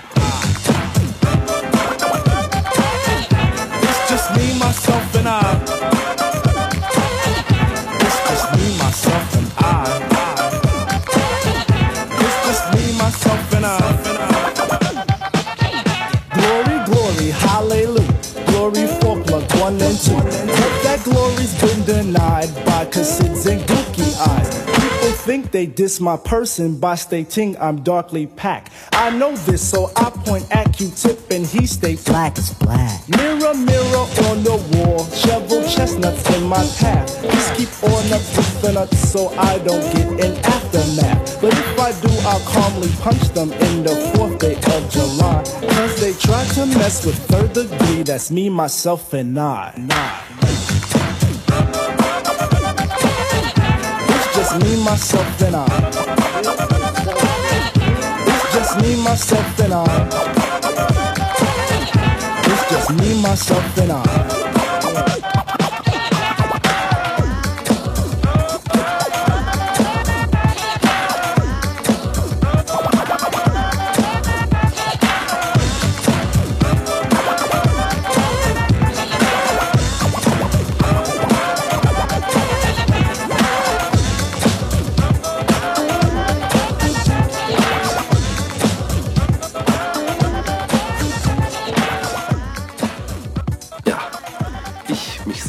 mich, kommen wir zu einem weiteren Film, der, glaube ich, wirklich am Rande des Wahnsinns spielt und der wie kein zweiter Wahnsinn thematisiert, äh, besonders den Wahnsinn im Drogenrausch. Die Rede ist von Angst und Schrecken in Las Vegas, Fear and Loathing in Las Vegas. Wir hatten das Thema Wahnsinn in puncto Drogen noch nicht. Ich dachte mir, das könnte man noch mal aufkochen im wahrsten Sinne. Von wem ist der Film? Von Terry Gilliam aus dem Jahre 98. Das Drehbuch basiert auf dem Roman von Hunter S. Thompson. Gelesen? Ich auch nicht. Ähm, Raoul Duke, das alter Ego von Hunter S. Thompson, ist promovierter Sportjournalist und soll im Jahr 71 für ein Magazin über das Offroad-Rennen Mint 400 in der Wüste bei Las Vegas berichten. Und dabei wird er aber von seinem skurrilen Freund und Rechtsanwalt Dr. Gonzo begleitet. Und Duke und Gonzo fahren mit einem gemieteten Chevrolet Impala Cabriolet nach Las Vegas. Bereits auf der Hinfahrt befinden sich beide im Drogenrausch. Wir hatten zwei Beutel Gras, 75 Kügelchen Mescalin, fünf Löschblattbögen, extra starkes Acid, einen Salzstreuer halb voll mit Kokain und ein ganzes Spektrum vielfarbiger Uppers, Downers, Heuler, Lacher sowie ein Liter Tequila, eine Flasche Rum, eine Kiste Bier, einen halben Liter Ether und zwei Dutzend Poppers. Nicht, dass wir das alles für unseren Trip brauchten, aber wenn man sich erstmal vorgenommen hat, eine ernsthafte Drogensammlung anzulegen, dann neigt man dazu, extrem zu werden. Bei ihrer Fahrt durch das Death Valley nehmen Duke und Gonzo einen jungen Anhalter mit. Und von dem eigenartigen Verhalten der beiden entsetzt verlässt er bei kurzen Halt fluchtartig das Auto. Nachdem sie dann im Mint Hotel angekommen sind und an der Presseregistrierung teilgenommen haben, sieht Duke aufgrund seiner Halluzinationen Reptilien an der Bar und der Boden scheint sich mit Schlick zu füllen. Im Zimmer bekommt Duke dann Besuch vom Fotograf Lacerda, der die Fotos zu einer Reportage anfertigen soll. Und unter dem Einfluss von LSD stehend vermischt Duke dabei Fernsehbilder des Vietnamkrieges mit der Realität und nimmt Lacerda als Soldaten wahr. Am nächsten Morgen beginnt dann das Rennen in der Wüste von Nevada. Und es erscheint Duke aber unmöglich, bei der großen Anzahl der Fahrer und dem dichten Staubwolken den Überblick zu behalten. Und während einer Jeepfahrt mit dem Fo- Fotografen erlebt er einen durch die Drogen verursachten Flashback und vermischt die Realität erneut mit Kriegsbildern. Als Lacerda die totale Berichterstattung fordert, beendet Duke die Zusammenarbeit mit seinem Fotografen. Am Abend erkunden Duke und Gonzo dann die Stadt und sie werden aus der Show von Debbie Reynolds geworfen. Anschließend besuchen sie unter dem Einfluss von Mescalin und Ether stehend ein Casino namens Bazooka Circus, in dem bizarre Zirkusdarbietungen die Kulisse zum Glücksspiel bieten. Beide Charaktere zeigen in dieser Szene paranoide Tendenzen. Und zurück in der äh, Suite verhält sich Gonzo aggressiv. In einer kurzen Rückblende wird gezeigt, wie er Lacerda im Fahrstuhl mit einem Messer bedroht. Im weiteren Verlauf der Nacht nimmt Gonzo eine größere Menge LSD ein und nimmt weitgehend bekleidet ein Bad. Dabei überkommen ihn suizidale Tendenzen. Er fordert seinen Freund Duke auf, zum Song White Rabbit von Jefferson Airplane einen Kassettenrekorder in das Badewasser zu werfen. Stattdessen wirft dieser ihm eine Grapefruit auf den Kopf und flüchtet mit dem Kassettenrekorder aus dem Badezimmer. Gonzo stirbt wütend aus dem Bad, bedroht Duke dann mit einem Messer und dieser treibt Gonzo mit der Hilfe eines Megafons und der Androhung von Tränengas zurück ins Bad. Als es dann ruhiger wird, erinnert sich Duke an seine Vergangenheit. In der Rückblende sieht man ihn im Jahre 65 in San Francisco als Jefferson Airplane in einem Club namens Matrix das Lied Somebody to Love spielen. Er erinnert sich an seine ersten Erfahrungen mit LSD. Zu Originalbildern aus der Hippie-Ära wird von Duke aus dem Off ein Abschnitt aus der Buchvorlage zitiert, der den 60er Jahren und dem Summer of Love gewidmet ist. Er beschreibt diese Zeit als einen Höhepunkt, den seine Generation und er selbst wohl nie wieder erleben werden. Und am nächsten Morgen ist der Anwalt Dr. Gonzo verschwunden. Die Suite im Mint Hotel hat sich in ein Chaos verwandelt und als Duke dann klar wird, dass er die immense Rechnung für den Zimmerservice nicht bezahlen kann, beschließt er zu fliehen. Er wird für einen kurzen Moment vom Hotelmanager aufgehalten, der ihm ein Telegramm übergeben möchte. Und auf dem Weg nach Los Angeles liefert Duke sich eine kurze Verfolgungsjagd mit einem Highway-Polizisten, stellt sich diesem aber dann. Der Polizist ist darüber verärgert und rät Duke dazu, am nächsten Rastplatz eine Pause zu machen. Anschließend lässt er ihn für einen kleinen Kuss laufen. Ähm, in einem kleinen Wüstenort ist Duke dann äh, der Rückweg nach Los Angeles vermeintlich abgeschnitten. In der Einrichtung sieht er den Anhalter am Straßenrand stehen, den die beiden auf ihrer Hinfahrt mitgenommen hatten und dessen erneuter Anblick Duke mit Angst erfüllt. Und in der anderen Richtung vermietet Duke den Highway-Polizisten, der ihm auf seinem Weg nach L.A. auflauert. Von einer Telefonzelle aus ruft der Dr. Gonzo in seinem Büro an, welcher ihn über die reservierte Suite im Flamingo Hotel aufklärt, über die bereits im Telegramm zu lesen war. Duke soll nun über seinen Kongress der Bezirksanwälte zum Thema Drogen berichten. Hier beende ich mal die Beschreibung. Guckt euch den Film einfach an. Du hast ihn gesehen bestimmt? Nein. Du hast ihn nicht gesehen. Nee, aber ich habe so viele Ausschnitte gesehen, dass es mir vorkommt, als hätte ich den Film gesehen. Ist irgendwie, alle haben ihn gesehen. Er ist irgendwie an mir vorbeigerauscht. Äh, ja, Ja. im wahrsten Sinne. Ja, ne? genau. Der Film ist sehr sehenswert. Er ist aber auch, also er ist nicht ohne. Mhm. Also die, es ist, das Krasse bei dem Film ist wirklich, das ist ein Film, da wird man, kommt man drauf nur durchs Gucken. Mhm. Also man muss nichts nehmen, man ist wirklich einfach mittendrin und denkt, alter Schwede, wann hört das auf? Ja. Und es wird halt immer krasser. Ne? Es wird halt wirklich immer krasser, krasser, krasser. Genau. Ja, Ja, Im Film Johnny Depp und wer ja, war, wer Johnny war? Depp und äh, De Toro. ähm, Benicio del Toro. Ach, krass. Mhm, super Team auch. Also die beiden zusammen ist einfach großartig. Es gibt ein paar Cameo-Auftritte, unter anderem von Hunter S. Thompson himself, äh, Tobey Maguire, äh, Cameron Diaz, Flea natürlich und Terry Gilliam selbst natürlich, der ja auch meistens irgendwo selber auftaucht dann in seinen Filmen. Im Trailer werden einige kurze Szenen gezeigt, die es in der Kinofassung des Films aber nicht äh, gibt, nur, nur im Director's Cut. Und der im Film zu hörende Titel Somebody to Love von Jefferson Airplane wurde 2003 von Boogie Pimps in der Coverversion veröffentlicht. Und im Intro dieser Coverversion ist ein Zitat aus dem Originalfilm des Films, äh, Originalton aus dem Film zu hören. Und das zugehörige Musikvideo entlehnt charakteristische Details der Spielfilmvorlage. Ja, in der Kritik, äh, in der US-amerikanischen äh, Presse erhielt der Film überwiegend schlechte Kritiken. In seiner Besprechung des Films in der New York Times schrieb Steve, Stephen Holden, selbst die exakteste filmische Umsetzung von Mr. Mr. Thompsons Bildern kann der surrealen Wucht der Sprache des Verfassers nicht das Wasser reichen. Ja, und äh, Roger Ebert äh, bezeichnet den Film als eine Schande und gab ihm in seiner Besprechung einen, einen von maximal vier Sternen. Immer mit der Begründung, dass es das äh, Originalbuch nicht äh, erfasst Ja, oder was. Na. Genau. Ja, ist, glaube ich, auch schwierig bei so einem Werk. Ja. Ich meine, er schrieb, dieser Film ist ein grässliches Wirrwarr, formlos, handlungslos, sinnlos. Ein Film, der auf einem einzigen Witz gründet, wenn es diesen denn gäbe. In der deutschen Presse wurde der übrigens besser bewertet. Das Lexikon schreibt, der Film bietet außergewöhnlich innovatives Kino, das von der überbordenden Fantasie seines Regisseurs sowie der Spiellust des Hauptdarstellers getragen wird. Das ist auch so. Also äh, spielen wirklich sich um Kopf und Kragen, die beiden. Bei aller selbstzerstörerischen Energie der Protagonisten ist der Film von der melancholischen Erkenntnis geprägt, dass die Offenheit und Dynamik einer vergangenen Epoche heutzutage nicht mehr möglich ist. Genau. Ja, Aber dir hat der Film gefallen. ja, Ja. aber ich habe ihn auch noch kein zweites Mal gucken können, muss ich dir ehrlich sagen. Es ist einer von den Filmen, die ja, schwierig sind, mehrfach zu Ja. gucken. Ich bin überrascht über die schlechte Kritik, weil ich glaube, alle, die den gesehen haben, fanden ihn auch gut. Mhm. Ja, ich glaube, der ist in Deutschland Ja. auch besser angekommen Ja, als in. Amiland. Oder es ist eben immer der Vergleich zum Roman, der das Ganze dann schwierig Das macht. ist äh, ne? grundsätzlich ja immer schwierig. Ne?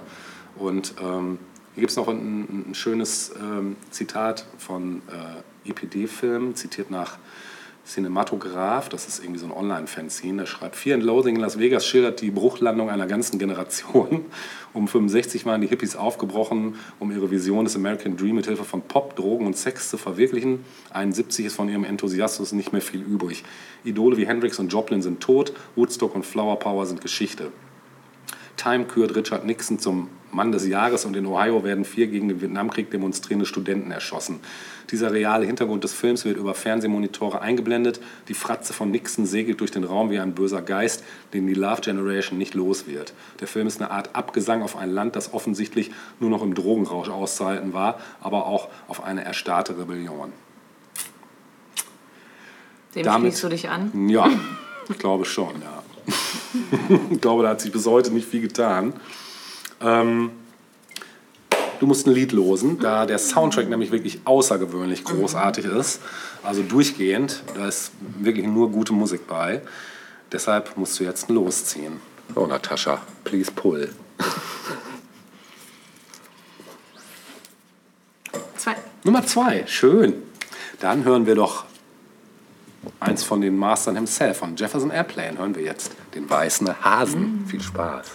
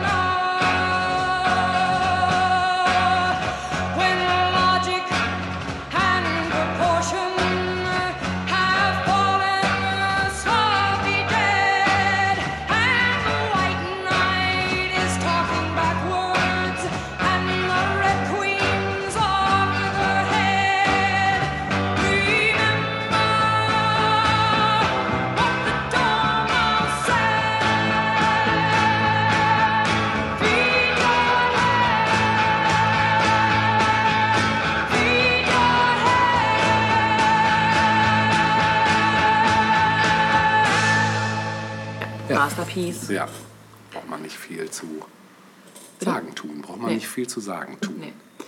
Ähm, ich habe mir noch einen Film rausgesucht. Ich merke, es zieht sich wie ein roter Faden. Du bist die Filmlady heute. Ja, und immer wieder kommen wir zurück auf die Darstellung auch von Kliniken in Filmen und von psychischen Erkrankungen. Psch, psch. Du hast aber auch ein Faible für psychische Erkrankungen Offenbar, heute, ja, stelle ich ist ja fest. irgendwie auch unser Thema. Ein bisschen. Da bleibt das nicht aus. Ne? Mhm. Und ähm, ich habe nochmal einen Film genommen, der mir auch schnell irgendwie in den Sinn kam, der auch äh, mit ähm, einer Flug über das Kuckucksnest verglichen wurde. Einfach, weil es ein ähnliches Setting ist. Aber grundsätzlich unterscheiden sich die beiden Filme sehr. Und auch das Buch eben hiervon. Ja, Ja. Ich überlege gerade. Girl Interrupted. Was, was, was? Girl Interrupted. Kenne ich, glaube ich, nur vom Namen. Ach. Mädchen unterbrochen? Wie heißt der auf Deutsch? Ich weiß gar nicht, wie der auf Deutsch heißt. Nee, auf Deutsch hieß der Film Girl Interrupted. Ach, okay. Ah, oder hieß der Girl Interrupted durchgeknallt oder durchgeknallt Girl Ach so, ja, Interrupted wieder so oder ein so? Also so Schwach, ja, ja, ja. Schwachsinns. Okay. Äh, genau, fragt man sich, wer ist hier psychisch gestört? Die, die sich die Titel aussuchen, ja wohl, oder? absolut, Alter, ja. ähm, das Ganze ähm, ist ein Filmdrama aus dem Jahre 99. Und vielleicht kennst du den deshalb nicht, weil das irgendwie immer noch sich auch so ein bisschen wie ein roter Faden durch das Filmegucken an sich zieht, dass Filme, in denen ausschließlich Frauen die Hauptrollen besetzen, seltener von Männern angeguckt werden. Das kann ich jetzt von mir nicht behaupten. Dann bist du eine rühmliche Ausnahme. Also da mache ich überhaupt keine Unterschiede. Ich glaube, dass das äh, tatsächlich so ist und umgekehrt aber nicht. Und ich glaube, es liegt daran, dass Filme, in denen nur Frauen vorkommen, schnell als Frauenfilm tituliert werden. das ist aber sehr, sehr eindimensional. Ja, ist es auch. Musst du den Leuten sagen, die das Ja, so ich formulieren. Genau, Ja, das ich mal, ja- ja. Schreib einen Also bösen das- Leserbrief. Das, äh, Doch, das, würde ich für ähm, mich auf jeden Fall, kann ich, Ich das glaube, das hat nicht. sich inzwischen auch schon geändert. Also, Mhm. ähm, ne, wir reden hier von vor über 20 Jahren. Mhm. Ähm, bin mir ziemlich sicher, dass es damit mit auch zusammenhängt, dass der Film jetzt nicht irgendwie so riesig irgendwie ähm, verbreitet wurde. ja. In den Hauptrollen haben wir Winona Ryder, Angelina Jolie, Oh, äh, Brittany ja, Murphy, krasse Mischung. ja, Whoopi Goldberg, Krass. Elizabeth Moss, die ja später durch, ähm, hat sie nicht, The Handmaid's Tale Ach, die okay. Hauptrolle? Die Blonde? Ich glaube, ne? Mhm, kann sein. Vanessa Redgrave Ja. und Jared Leto in einer kleinen Rolle. Ach, krass. Genau. Und die Regie äh, führte James Mangold. Und der Film basiert auf den Memoiren von Susanna Kaysen. Und sie beschreibt dort äh, ihren 18-monatigen Aufenthalt in einer psychiatrischen Klinik äh, im Jahre 67. Also es ist halt ein Film, der quasi ne, in der Vergangenheit spielt. Und der Film beginnt 1967 an der US-Ostküste und mit Susanna Kaysen selbst, die 18 Jahre alt ist. Ja. Zu diesem Zeitpunkt. Sie hatte gerade einen Zusammenbruch und eine Überdosis Aspirin und Alkohol. As- Achso, ich dachte gerade schon, kann man Aspirin überdosieren, aber bestimmt. Bestimmt. Ja. ja. Ähm, die Eltern bringen sie daraufhin in die Psychiatrie Claymore und sie wird dort eben auch konfrontiert damit, dass sie wohl einen Suizidversuch begangen hat. Sie selbst bestreitet das. Sie sagt, das ist so nicht. Äh, Zitat, ich hatte Kopfschmerzen. So. Ähm, naja, letztlich landet sie dann aber auf einer Mädchenstation und freundet sich dort langsam mit den anderen Patientinnen an. Und ähm, da sind dann beispielsweise Cynthia, die unter Schizophrenie leidet, Georgina, die als pathologische Lügnerin äh, gilt und sich auch so bezeichnet, Daisy, die unter anderem eine Zwangsstörung hat, aber auch vieles andere und andere Patientinnen dort. Und ähm, in Rückblicken sieht man Susannas Leben kurz vor der Einweisung. Also unter anderem hatte sie eine Affäre mit einem verheirateten Professor. Ähm, sind alles so Sachen, mh, wo man zuerst denkt, okay, äh, nicht, nicht jetzt besonders aufsehenerregend irgendwie, ne, was sie so vorher durchgemacht hat. Aber 1967 hatte das nochmal einen anderen Klang. Ne? Ähm, so, insbesondere als junge Frau natürlich. Und ähm, ja, kurz nach ihrer Einweisung wird, achso, Susanna fühlt sich, sie, sie fügt sich zwar schnell ein, sieht sich aber doch so ein bisschen auch als Außenseiterin dort, also weil sie immer noch von, davon ausgeht, dass sie eigentlich keine Probleme hat. Ne? So. Ähm, und kurz nach ihrer Einweisung wird eine weitere, frühere Patientin wieder eingewiesen, die häufiger mal abhaut und dann wieder zurückgeschickt wird, nämlich Lisa Rowe. Sie gilt als Soziopathin und wird eben gespielt von Angelina Jolie. Ähm, Lisa ist charismatisch und sie und Susanna freunden sich dann auch im Verlauf des Filmes an. Äh, Lisa zeigt Susanna, wie, wie man äh, Medikamente heimlich nicht einnimmt, unter der Zunge und so. Ne? Ähm, Susanna verweigert sich der Gesprächstherapie, der sie eigentlich verpflichtet ist dort. Ne? Und macht komplett dicht und äh, flüchtet sich dann eher in Diskussionen mit den Therapeuten ähm, dass sie dann so ein bisschen auch so, sie sagt, ja gut, nur weil ich eine Affäre mit dem hatte oder mit dem anderen Typen, heißt das ja nicht, dass ich irgendwie krank bin. Ähm, und so, so, ihr seid krank, ja. so, die Gesellschaft ist krank, aber nicht ich und so. Ne? Gönnt euch mal mehr Affären. Ja, ähm, sie erfährt dann aber auch ähm, im Verlauf des Films, dass die Diagnose, die für sie gestellt wird, Borderline, Ah. eine Borderline-Persönlichkeitsstörung ähm, ist. Und ich bin schon wieder im Stuhl hängen geblieben, mein Fuß wie kürzlich schon mal, ne? So, befreit, befreit. Du kriegst bald einen Klappstuhl. Ja. ähm, Lisa, Lisa stiftet die anderen an, Regeln zu brechen, immer wieder. Das heißt, sie brechen zum Beispiel nachts in den Keller ein, wo sich eine Kegelbahn befindet und so, ne? Oder aber auch, das ist ein bisschen ernst, ernster dann, dass sie ins Büro des Arztes einbrechen und ihre Krankenakten lesen. Oh. Ja. Und das verstört auch so die ein oder andere, weil das, was vorher in der Kegelbahn noch lustig schien, ist jetzt in dem Büro mit den ganzen Akten plötzlich nicht mehr so witzig, ne? wenn man dann plötzlich so liest, wie man eingeschätzt wird und was jetzt so die offizielle Diagnose vielleicht auch ist. Ne? Ja, eines Tages bekommt äh, Susanna Besuch von Toby, ähm, mit dem sie vor ihrer Einweisung angebandelt hatte. Und äh, Toby will, nach, will nicht nach Vietnam und versucht Susanna zu überreden, mit ihm nach Kanada zu fliehen. Und sie sagt aber, dass sie inzwischen gerne in der Klinik ist und dass die Mädchen ihre Freundinnen sind. Und Toby sagt, ich glaub dir nicht, was soll, das sind keine Freundinnen, du bist hier gefangen, das ist eine Psychiatrie, red dir nicht sowas ein. Und dann sagt sie aber, dass sie eines Tages, wenn sie bereit dafür ist, die Klinik verlassen wird, aber nicht mit ihm sein wird. So, Also das stellt sie klar.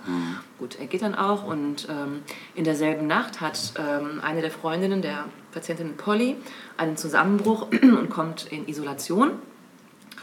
Und Susanna und Lisa ähm, ähm, holen dann eine Gitarre aus dem Musikraum und spielen ihr dann vor dem Raum, also ne, sodass halt Polly das hört, auf der Gitarre Downtown vor von Petula Clark. Ne?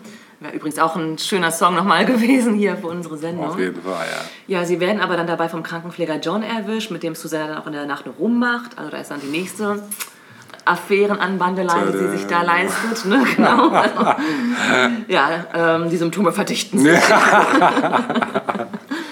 ja, also das Ganze bleibt nicht ohne Folgen am nächsten Tag. Und die beiden werden bestraft. Ähm, dabei trifft es Lisa besonders hart, denn sie bekommt Elektro, eine Elektroschocktherapie. Ach, das ist da auch noch angesagt. Genau, genau, ist halt Ende der 60er. Mhm.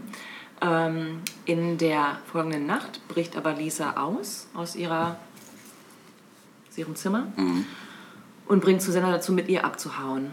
Ähm, sie landen dann schließlich bei Daisy, eine Mitpatientin, die kurz vorher entlassen wurde. Daisy hat ihre eigene krasse Story und ähm, hier eskaliert die Situation dann dadurch, dass Lisa Provokationen in Richtung Daisy ablässt. Viel mehr will ich dazu jetzt nicht sagen. Also es äh, ja, ähm, spitzt sich zu. Ne? Ähm, aber insgesamt ist es so, dass am Ende Susanna entlassen wird, nach eben diesen 18 Jahren in Claymore. Und ähm, ich habe jetzt noch mal ein bisschen recherchiert. Die Buchvorlage unterscheidet sich wohl schon auch in einigen Teilen, natürlich mal wieder vom Film. Ähm, das Buch scheint eher episodenhaft äh, zu berichten, also immer mal wieder so mit Rückblicken und, Ja, okay. und solchen Geschichten. Ja. Ähm, was ja nun oft der Fall ist, wenn, wenn, wenn Sachen verfilmt werden, ist, dass einfach äh, Dinge für die Dramatik genommen werden, damit sich Sachen einfach so ein bisschen dramatischer darstellen. Ne? So, und ähm, das ist auch hier offenbar der Fall. Also dieses vermeintliche Happy End, dass Susanne nach 18 Monaten dann eben quasi rauskommt und dann irgendwie, es endet halt so, ja, dass sie halt äh, Freunde gefunden hat dort und einige hat sie auch danach wiedergesehen, andere nicht und sie selbst hat aber irgendwie einen Weg daraus gefunden in ihr weiteres Leben und so. Ähm, Im Buch ist es wohl so, dass ähm, Susanna nach 18 Monaten die Klinik verlässt, aber auch nur deshalb, weil sie vorher schon die Möglichkeit hat, auch alleine mal rauszugehen aus der Klinik und dort einen Typen kennenlernt und den heiratet. Und durch diese Heirat kann sie dann eben ähm, die Klinik verlassen. Ja, okay. So. Ähm, ja, einer flog über, übers Kuckucksnest wurde immer wieder als, ähm, nee, als, als Referenz herangezogen und quasi der Film wurde als einer flog übers Kuckucksnest für Frauen bezeichnet. naja, da haben wir es halt wieder, ne? Das andere ist halt für alle, das hier ist halt für Frauen. So, und ähm, ich persönlich finde, klar, es gibt Ähnlichkeiten, äh, aber die, die Intention ist grundunterschiedlich. Also während bei einer flog über, übers Kuckucksnest wirklich die... Ähm, die, die, die Methoden ja auch an den Pranger gestellt wurden, die äh, in den 50ern vor allem ja auch noch, aber auch in den 60ern angewandt wurden, um Patienten irgendwie ruhig, vor allem ruhig zu stellen. So, ne? Und ja, wahrscheinlich auch aus dem Verkehr zu ziehen, so ein bisschen, ist hier der Schwerpunkt doch ein anderer. Also man beobachtet und man begleitet Susanna dabei, wie sie zum einen natürlich Freundschaften schließt, aber eben auch, wie sie beginnt, an sich selbst auch zu arbeiten. Also sie beginnt irgendwann ja auch mitzuarbeiten und ähm, lässt sich auf die Therapieformen ein, also gerade auch auf die Gesprächstherapien. Ne? Und, ähm, aber es kommt auch immer wieder durch, wie so gerade auch die Zeit Ende der 60er Jahre, du hast es gerade auch mit Fear and Loathing in Las Vegas ja auch kurz irgendwie angesprochen, dass es eben eine Zeit des massiven Umbruchs war und wenn man zu der Zeit jung war, äh, dass es nochmal besonders herausfordernd vielleicht auch war, irgendwie seinen Platz in der Gesellschaft zu finden. Ja, Sicherheit. Und dann sowieso, wenn du 18 bist und äh, ne, ohnehin auch dich selbst vielleicht noch suchst. Ja. Also ich finde, dass das eher so der Schwerpunkt des, des Films ist und jetzt weniger die Anstalts... Ähm, der, An äh, der Anstaltsalltag, sage ich mal so, ne, kritisiert wird. Ich finde, dass der Film unterhaltsam ist. Ist Ja. jetzt nicht der beste Film ever, aber er greift das Thema ganz gut auf, finde ich. Die Darstellerinnen sind toll, also ja, glaube ich. ähm, klar, alle, alle spielen das ganz toll, aber natürlich auch vor allem Winona Ryder und ähm, Angelina Jolie.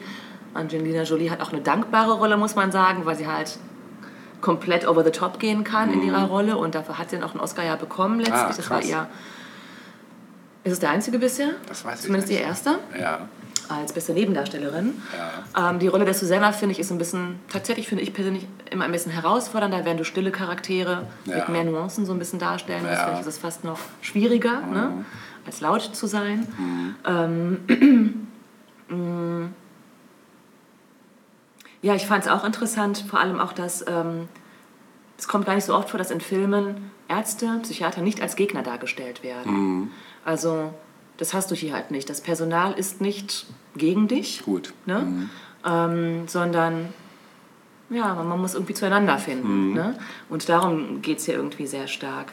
Winona Ryder selbst hat das, äh, die, die äh, Vorlage gelesen, als die rauskam. 1993 kam wohl der, der Roman raus oder dieser Tatsachenbericht. Noch im gleichen Jahr hat sie sich dann auch die Filmrechte am Buch gesichert. Ähm, dann hat es aber einige Jahre gedauert, aufgrund von Produktionsschwierigkeiten, das Ganze dann als Film umzusetzen. Ähm, Von wann ist der nochmal? 1999. Auch schon so alt, Mhm. okay, krass. Ja. Also alle waren auch, Brittany Murphy spielt auch ganz toll. Ja. Ich glaube, es war eine ihrer ersten großen Rollen tatsächlich, auch, Ja. oder größeren Rollen. Ähm, Was auch ganz toll ist, ist der Soundtrack. Ne? Also der natürlich gespickt ist mit Perlen der späten 60er. Also richtig toll. Geil. Auch die Mode durchaus, also durch, ja, so der Look insgesamt ist wirklich ganz toll auch aufgefangen. Ähm, und es gibt einen Song, der unter anderem auch gespielt wird, auch an einer Stelle, die finde ich total gut auch passt, äh, nämlich Bookends von Simon und Garfunkel. Und wenn du dich jetzt fragst, wie war das denn nochmal, dann frag helfe ich dir jetzt auf die Sprünge. Ja, Ja, nee, das jetzt hören. das finde ich gut. Ja. Dann machen wir das. Simon und Garfunkel. Aha.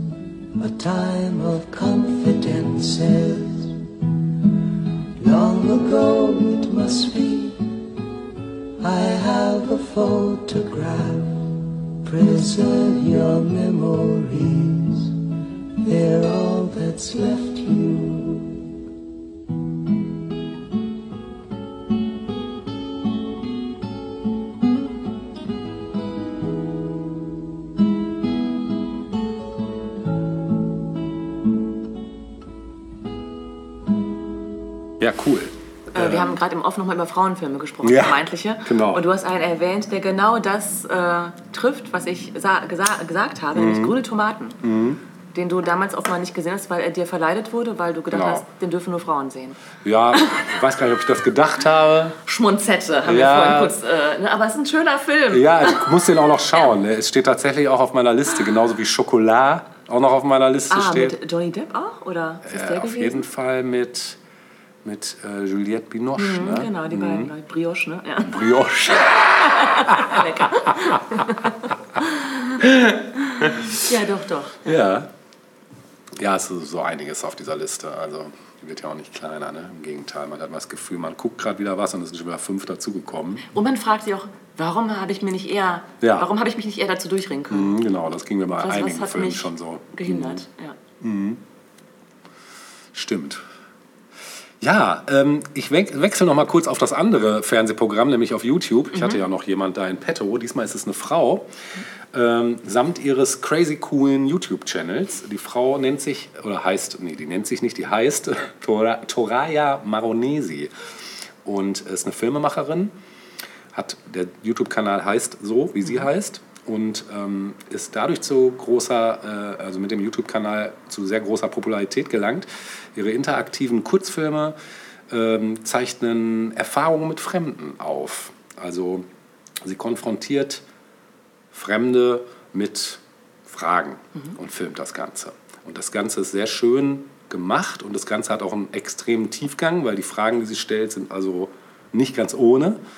Und ähm, insgesamt hat sie also mehr als 143 Millionen Aufrufe und Follower. Und ähm, ja, mittlerweile ähm, hat sie auch einen Instagram-Account natürlich. Da sind auch schon über 200.000 Follower. Also das expandiert so das Ganze. TikTok natürlich auch noch. Du willst Steht- sagen, sie verdient ganz gut. Bestimmt. Und ich glaube, so war es nicht angelegt, weil ähm, sie hat das Ganze, glaube ich, zumindest hat das in ihrem ersten, einem ihrer ersten Videos geht es erstmal nur um sie persönlich und das Ganze ist dann irgendwie ausgeufert. So. Und äh, sie macht auch irgendwie Musik und so. Das kommt aber auf dem Kanal jetzt nicht so richtig äh, zur Sprache. Aber das Vorwort fand ich ganz schön. Ähm, sie schreibt selber: Hi everyone. If you haven't figured it out now, my channel is dedicated to interactive proje projects with strangers. My goal is to share as many real stories as possible in my timeline and thought this was the best way to do it. I love me- meeting new people in real life, but I would love to hear your story as well. So feel free to send me a letter. Und dann hast du noch die Adresse. Und sie hat eine Serie, die heißt zum Beispiel Strangers Answer.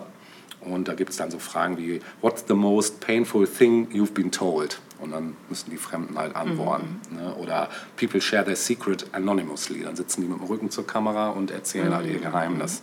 Und es ist sehr, manchmal sehr ergreifend auch und sehr, äh, es geht schon nah. Es ist schon sehr emotional auch, aber gar nicht dadurch, dass sie es jetzt irgendwie aufbauscht oder so. Es ist einfach so aus dem Leben. Ne? Richtig geil fand ich und da bin ich äh, darauf gekommen, dass sie zwei Strangers mit Rücken an Rücken sitzen hat und die stellen sich gegenseitig Fragen und lernen sich dann erst am Ende dürfen sie sich dann umdrehen so. Das ist su super geil. Oder tell me uh, about the first time you told someone you loved them ist eine Frage. Oder äh, have you uh, ever had your heart broken? People describe someone they love. What do you miss most in life? Um, what's your biggest regret? Und eben Strangers Share a Secret. Ne? Das sind so ähm, Reihen, da hat sie dann auch Playlists zu erstellt und die kannst du dir dann so durchbingen. Ich glaube, ich habe den Kanal auch schon komplett geguckt. Nein, das stimmt nicht. Da kommen eigentlich fast jede Woche mindestens drei Videos dazu. Also es lohnt sich. Werde ich auch verlinken. Und das ist schon mal eine Empfehlung, die ich aussprechen wollte. Und ich muss aber erst, bevor ich zum nächsten Thema komme, noch ein Musikstück spielen. Nein. Das würde jetzt gut passen zum Das ist eine Zwangshandlung. ja, das ist eine Zwangshandlung. Zum Thema Secret hören wir jetzt Secret von OMD. Viel Spaß damit.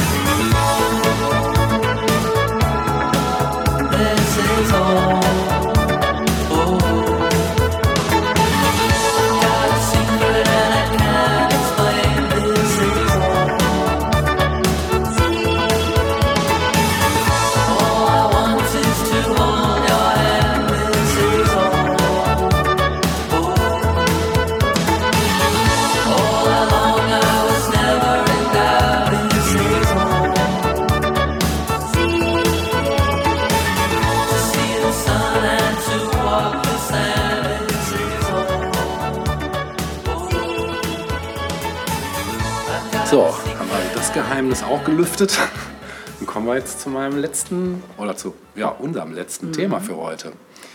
Ähm, ich habe mir noch mal einen Film vorgenommen. Und zwar einen Film, der das Thema unserer Sendung schon bereits im Titel trägt. Crazy. Habe ich aber lange gebraucht, ne? Hast du einen Moment gebraucht? Der deutsche Film ja, Crazy? ah, genau. Der deutsche Film Crazy aus dem Jahr 2000. Hast du gesehen? ja, habe ich gesehen. Mit dem Robert Stadelober. So ist es, ja, richtig. Ist auch Tom Schilling. Talent, ne? Ja, auf jeden Stimmt, Tom Fall. Schilling auch, genau. Genau. Ja, der auf dem gleichnamigen autobiografischen Roman Crazy von Benjamin Lebert basiert. Hast du den gelesen? Nein. Okay. Ja, mit etwa 1,5 Millionen Kinobesuchern gehört Crazy zu den erfolgreichsten deutschen Filmen des Jahres 2000. 2000, krass. Krass, 2000. Ja, worum geht's? Der 16-jährige Benjamin, von allen Benny genannt, wird von seinen Eltern für die letzten vier Monate des Schuljahres auf das Internat Schloss Neuseelen geschickt. Für den halbseitig gelähmten Jungen ist nicht der erste Schulwechsel, insbesondere wegen seiner schlechten Zensuren in Mathe. Ja, aufgrund der Behinderung war Benny auf seiner vorigen Schule stets Außenseiter, der keine Freunde fand und noch nie eine Freundin hatte. Und auf Schloss Neuseelen teilt er sich ein Zimmer mit Janosch, der sich mehr für Mädchen und Spaß als für die Schule interessiert. Und nach anfänglichen Schwierigkeiten freundet sich Benny mit Janosch und der Clique bestehend aus Felix, Kugli, Florian und Troy an und verbringt mit ihnen regelmäßig seine Freizeit, spielt Fußball, geht im See schwimmen, besucht sogar einen Stripclub.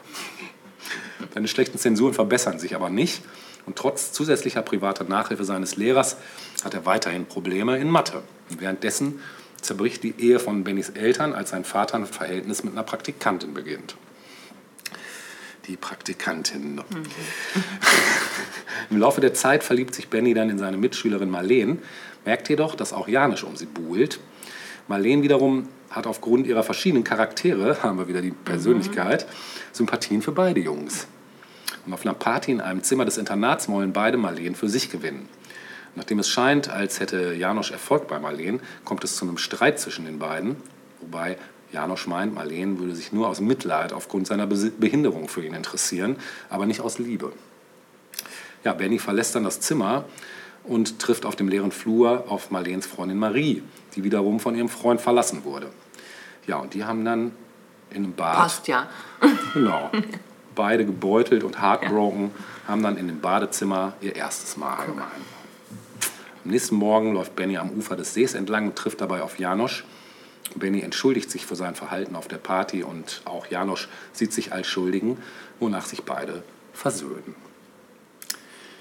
Äh, sehenswerter Film, allein wegen der Schauspieler und natürlich wegen dem Soundtrack, der auch großartig ist. Ähm, da sind zum Beispiel drauf äh, Vic Chestnut, Smog, echt natürlich, pelzig, Slut, The No Twist, ganz klar. The No Twist haben, glaube ich, hier auch so ein paar instrumentale Stücke extra für den Film noch beigesteuert. Ich war übrigens letzte Woche auf dem No Twist Konzert, das nur am Rande. Was ein Flashback. Das war ein Flashback. Und echt? Warum echt? Also, ähm, echt warum, äh, mit ähm, Junimond. Ah, das haben die dafür gecovert, ne? Genau. Stimmt. Genau. Ja, ähm, dann auch noch äh, Crazy und Wild Girls. Wild Girls wurde unter anderem von dem Hauptdarsteller äh, Robert Stadtlober und Josef Beuys geschrieben. Und Crazy stammt ebenfalls von Josef Beuys, der die Lieder im Film auch singt. Ja, in der ursprünglichen Planung vom Film war vorgesehen, dass Lebert, der Autor, sich selbst spielen sollte. Nachdem er sich diese Rolle aber nicht zutraute, wurde dann eben Robert Stadtlober damit besetzt. Und einige Darsteller, äh, für einige Darsteller stellte der Film den Beginn einer größeren Karriere dar. Äh, so trat zum Beispiel Caroline Herfurth in ihrem ersten Kinofilm in einer kleineren Rolle auf. Von der Kritik her äh, sagt mal wieder das Lexikon, der Film hält sich eng an die literarische Vorlage und wiederholt ihre Schwächen wie Stärken. Einerseits lebendiges Sittenbild mit vielen plastischen Momenten, die über das bloße Protokoll des Heranwachsens hinausreichen. Andererseits nicht frei von Beliebigkeit und Leerlauf. Trotz dieser Ambivalenz entwirft der Film eine außergewöhnliche Perspektive auf den gegenwärtigen emotionalen Zustand von 14- bis 16-Jährigen. Prädikat besonders wertvoll der FBW. Dann Bayerischer Filmpreis 2001 für Tom Schilling und Robert Stadtlober, Darsteller Nachwuchspreis. Deutscher Filmpreis äh, in Silber als bester Spielfilm und dann auch noch äh, DVD-Champion in der Kategorie Spielfilm National. Europäischen Champion ist auch ein geiler Hatte ich auch noch nicht, hatte ich auch noch nicht gehört. Ja, abschließend müssen wir noch einen Song hören. Ähm, und zwar habe ich diesmal gedacht, äh, wir nehmen nichts aus dem Soundtrack, aber wir nehmen etwas von einer Darstellerin aus diesem Film, nämlich von Julia Hummer. Und da habe ich drei Stücke hier. Ähm, da musst du eins verlosen, weil da fiel es mir schwer auszuwählen. Die Gute singt ja auch ganz fein und macht schöne Songs. Da musst du mal gerade ziehen. Bitteschön.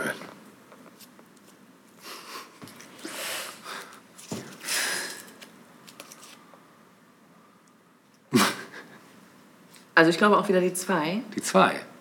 Schön. Jetzt haben wir. Ja, stimmt. Könnte eine 2 sein, könnte auch eine 1 sein. Aber Aber ich ich. ja auch schon mal die zwei gezogen, aber die sah irgendwie anders aus. Hast du die nur beschriftet? Nein. Nee, Ist aber, es ich ist, sag mal die zwei. das ist die 2. Ja. Dann hören wir As Simple as Can Be von Julia Oma und können auch schon Tschüssikowski Mhm. sagen. Aus dieser crazy Episode Ja. äh, verabschieden wir uns von euch mit einem dreifachen 1000 Jahre Kultur. Tschüss.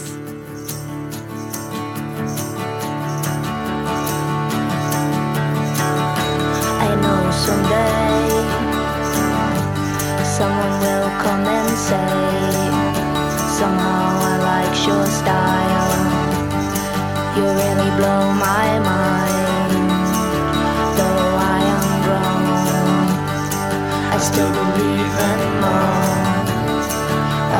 To do too. I'm in love with you. Aren't you with me? As simple as can be. As simple as can be. As simple as can be. I know someday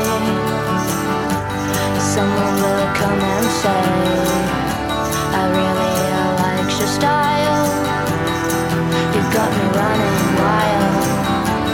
day that I saw you. I stopped taking the drugs. You are so beautiful to me. It sets me free. As simple as can be. As simple as can be. As simple as can be.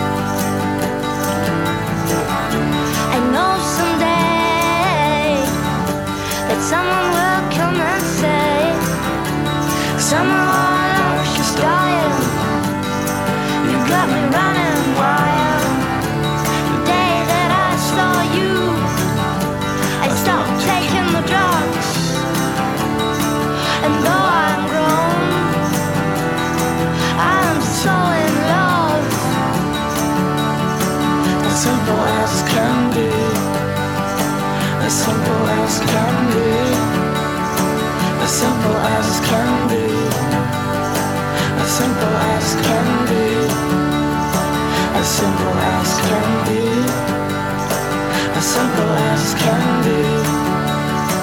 As as can be.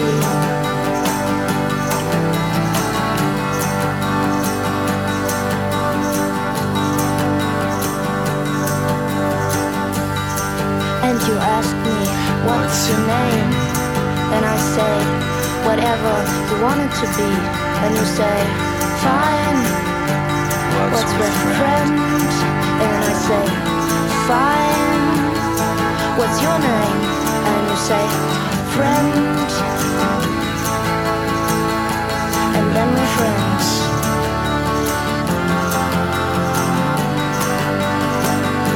And you say, fine. Now that we're friends. And you say, fine. Then why not dance? And I say, I'd like to dance. And then you take my hand then we dance, and that's all. As simple as can be. As simple as can be. As simple as can be. As simple as can be. As simple as can be.